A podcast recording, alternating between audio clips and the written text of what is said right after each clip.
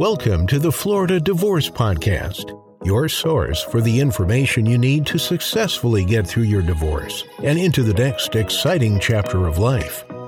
Now, here's your host, attorney Scott Kalish.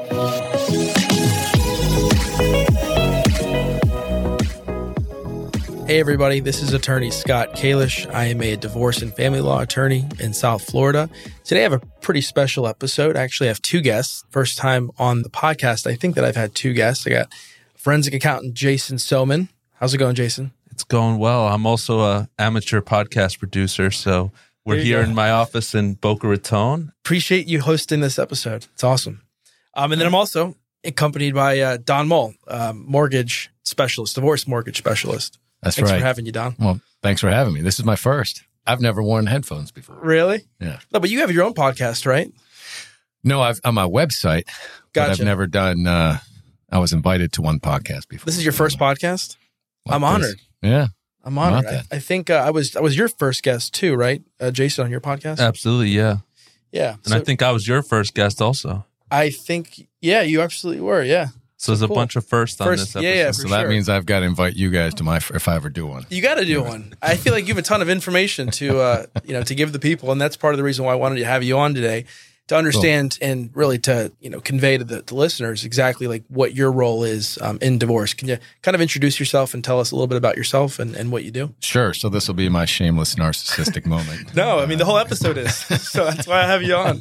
Please. So my name's Don Moll. I'm a what's called a certified divorce lending professional or the acronym CDLP for short. And what that means is I'm a independent mortgage banker who just happens to focus my practice on working with divorcing homeowners and as a member of the professional divorce team, including obviously the divorce attorney and forensic accountant.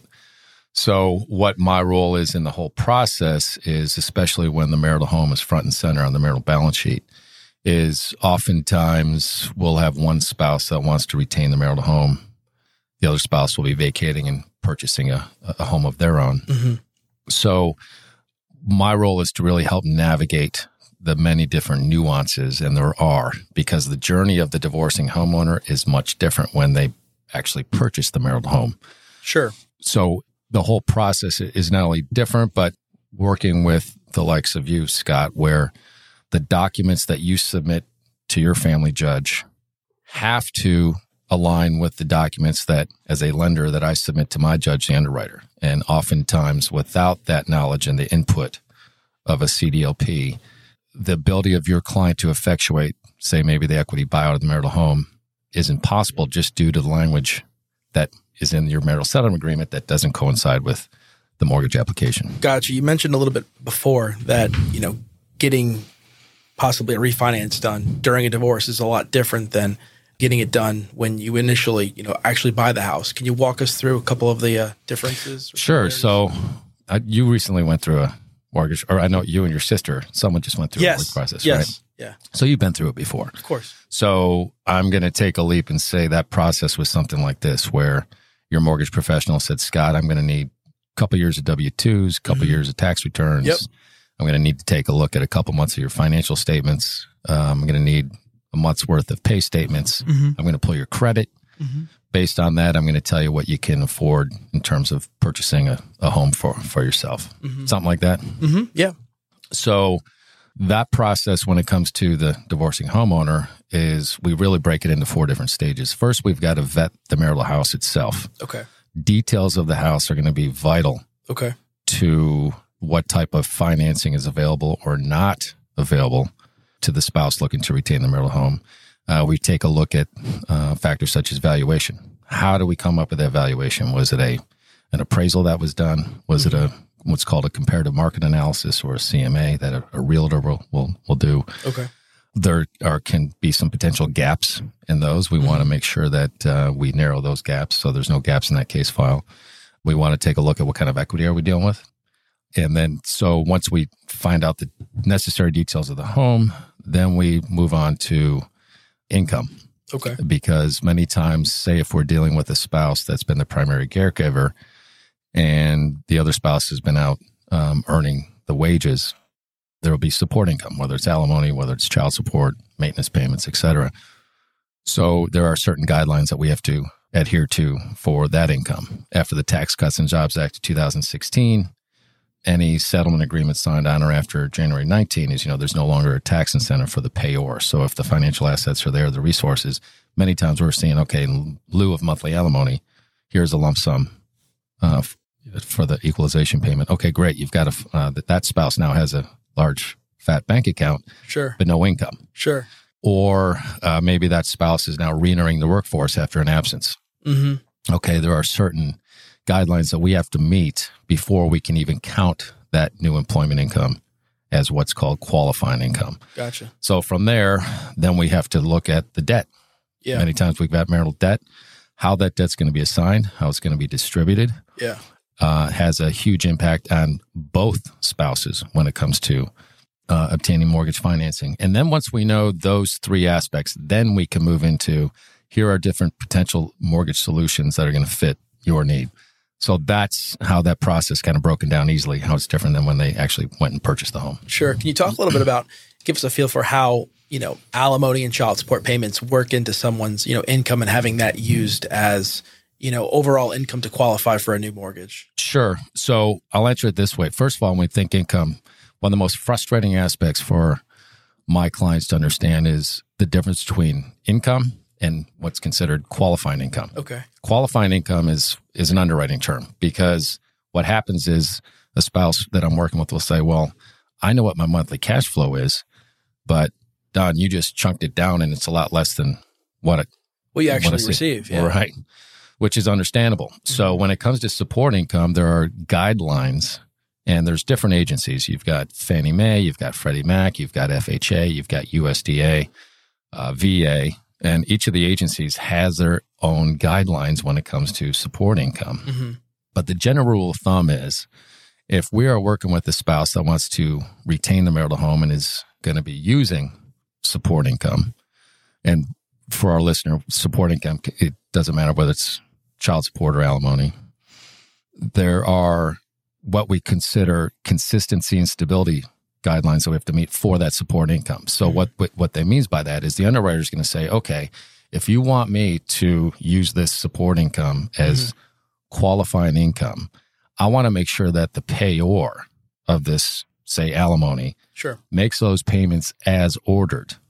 So let's just say, for example, if alimony is $1,000 a month that's going to be due on the 5th of the month, hmm and the payor says, well, I'll pay $500 on the 5th and then I'll pay $500 on the 15th when I get paid again, that's not going to pass the stability and consistency test.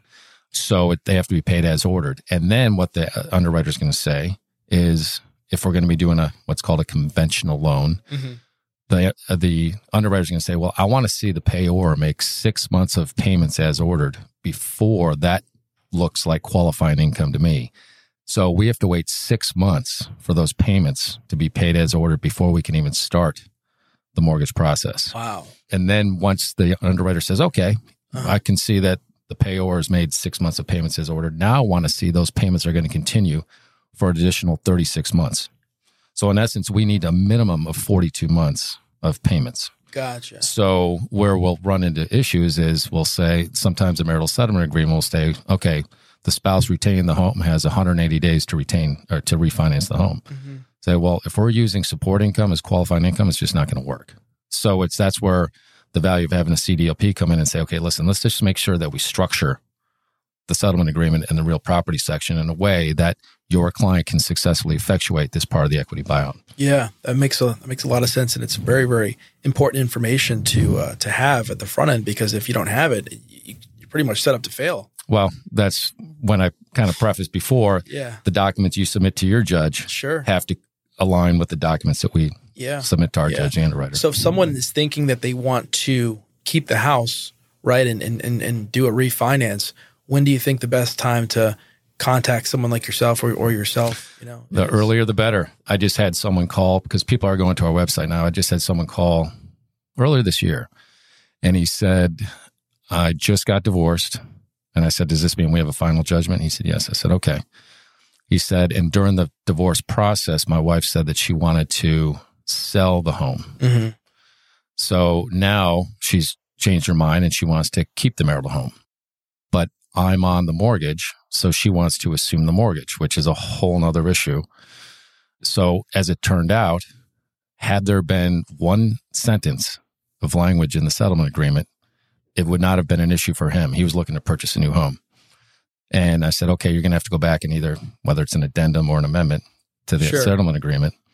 Otherwise, so that's now delaying his ability to obtain mortgage financing for purchase. What was that one line that had to go into the So settlement? what's happening now, and it kind of leads to a, a big topic right now, and that's Mhm. loan assumption, hmm because Fortune magazine last month had a statistic that 99% of mortgages have rates that are lower than the rate environment that we're in today. hmm So back during the pandemic, rates were at historic lows. They're in the twos and the threes.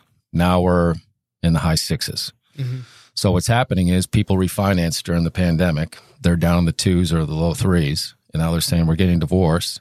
And one spouse says, well, what if I just, if I went to refinance, I'm going from two something to six something. Yeah. Can I just assume the loan? And there's two types of loan assumptions. There's what's called a simple assumption and there's what's called a qualified assumption.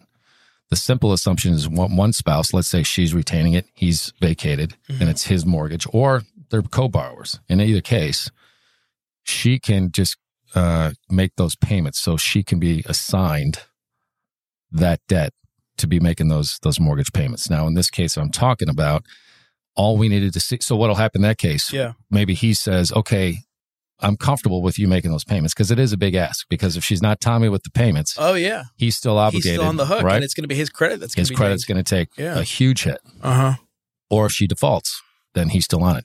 Mm-hmm. However, if there's language that you would put that she is now going to be responsible for making the mortgage payments, as long as it's in the settlement agreement, in this case, what would happen is when he goes and talks to the lender, the underwriter is going to say, okay, I fully recognize that he's still obligated to this mortgage. However, that is now considered what we call a court ordered assignment of debt or a contingent liability. hmm Therefore, the underwriter will remove that monthly mortgage obligation from his debt to income ratio. hmm So, from a qualification standpoint for him obtaining new mortgage financing, Yeah. it's not going to impact him negatively. Gotcha. But I always, so I always, in fact, I was in a mediation this morning and this couple, very Yeah. amicable. And I said, if she assumes it, just so you know, here's, it's a big ask because your credit can take a Yeah. hit. There's got to be a lot of trust there still. Right. Absolutely. But but you know, at the end of the day, they can go out and buy a new house, and that new property is not going to affect, or no, the old property is not going to affect their credit and their debt to income ratio for the new property, right? Correct. Do I understand that? So right? that's why when this, when this gentleman called me, I said, we're just missing that one sentence. and it's possible to go back as, as a lawyer. You know, it, it's possible to go back to you know amend and do an addendum to the marital settlement agreement, and possibly even get you know an updated final judgment. But you're saying that it, for your role, that's enough. Had, had that team brought in a Sure. CDLP to advise, then it would have been a non issue. gotcha. Now it's just more work involved. Is there one mortgage company that you work for, or can you get mortgages for or through multiple different companies? How does that work? Right. So I'm what I'm the mortgage lender. So I'm Okay. an independent mortgage bank. Okay. So you've got commercial banks and you've got independent mortgage banks. Okay. We're an independent mortgage bank, which means all we do is mortgages. A mortgage broker will be one that represents different mortgage banks. hmm So the difference between the two is as a lender, we actually have the in-house underwriting. We, we fund the loan, underwrite the loan, and like 90 plus percent of the banks, we sell the loan. Okay. And then in terms of getting your advice or getting your you know input or getting you on board on a case, how does that work? How much does it cost? Oh, sure.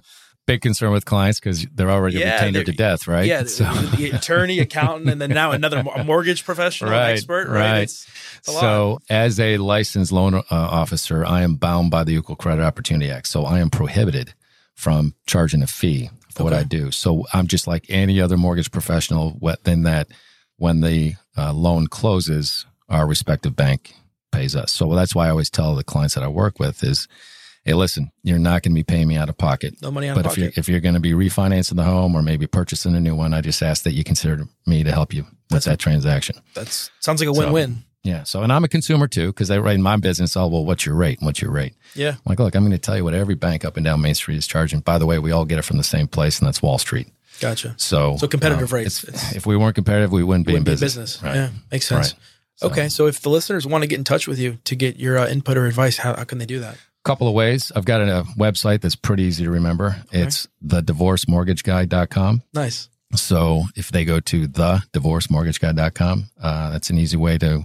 And I would encourage them if they're going through a divorce. Every month, the Divorce Lending Association, we come out with a monthly newsletter, and there's a lot of great information Sure. each month. And they can go in there and check out the library, and they'll see a little two minute video of me, and and uh, all my information's there.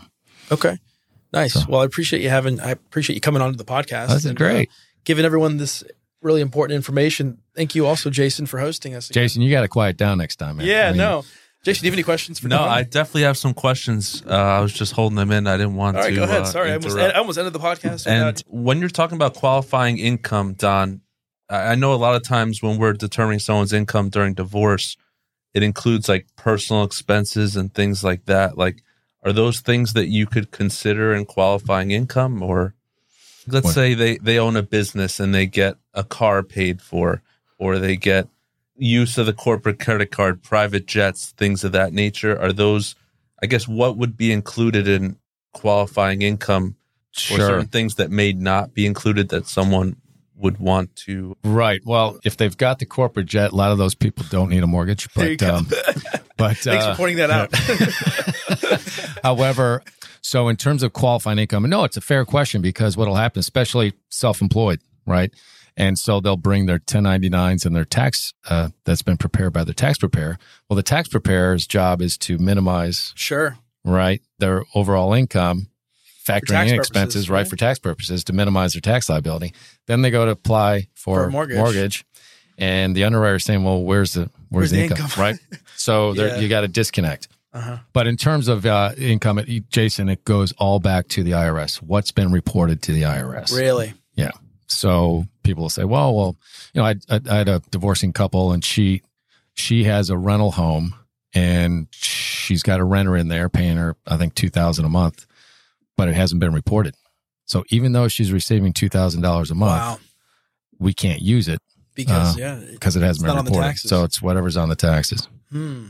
I don't know if that answered your question. yeah i think so because i think a lot of times when we determine someone's income it's very different than what was reported Oh, it's so very different from an exact opposite of what you know you require, right? Uh-huh.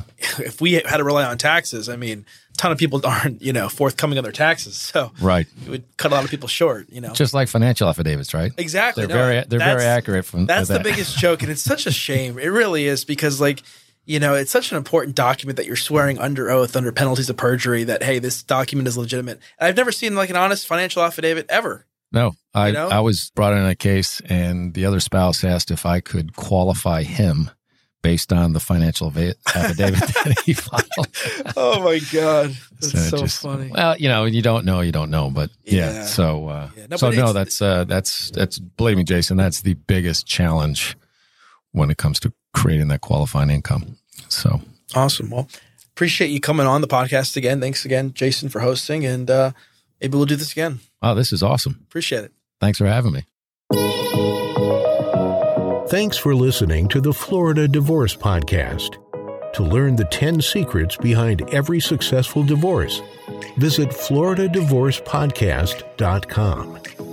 If you'd like Scott's help in your divorce case, go to kjlawfla.com.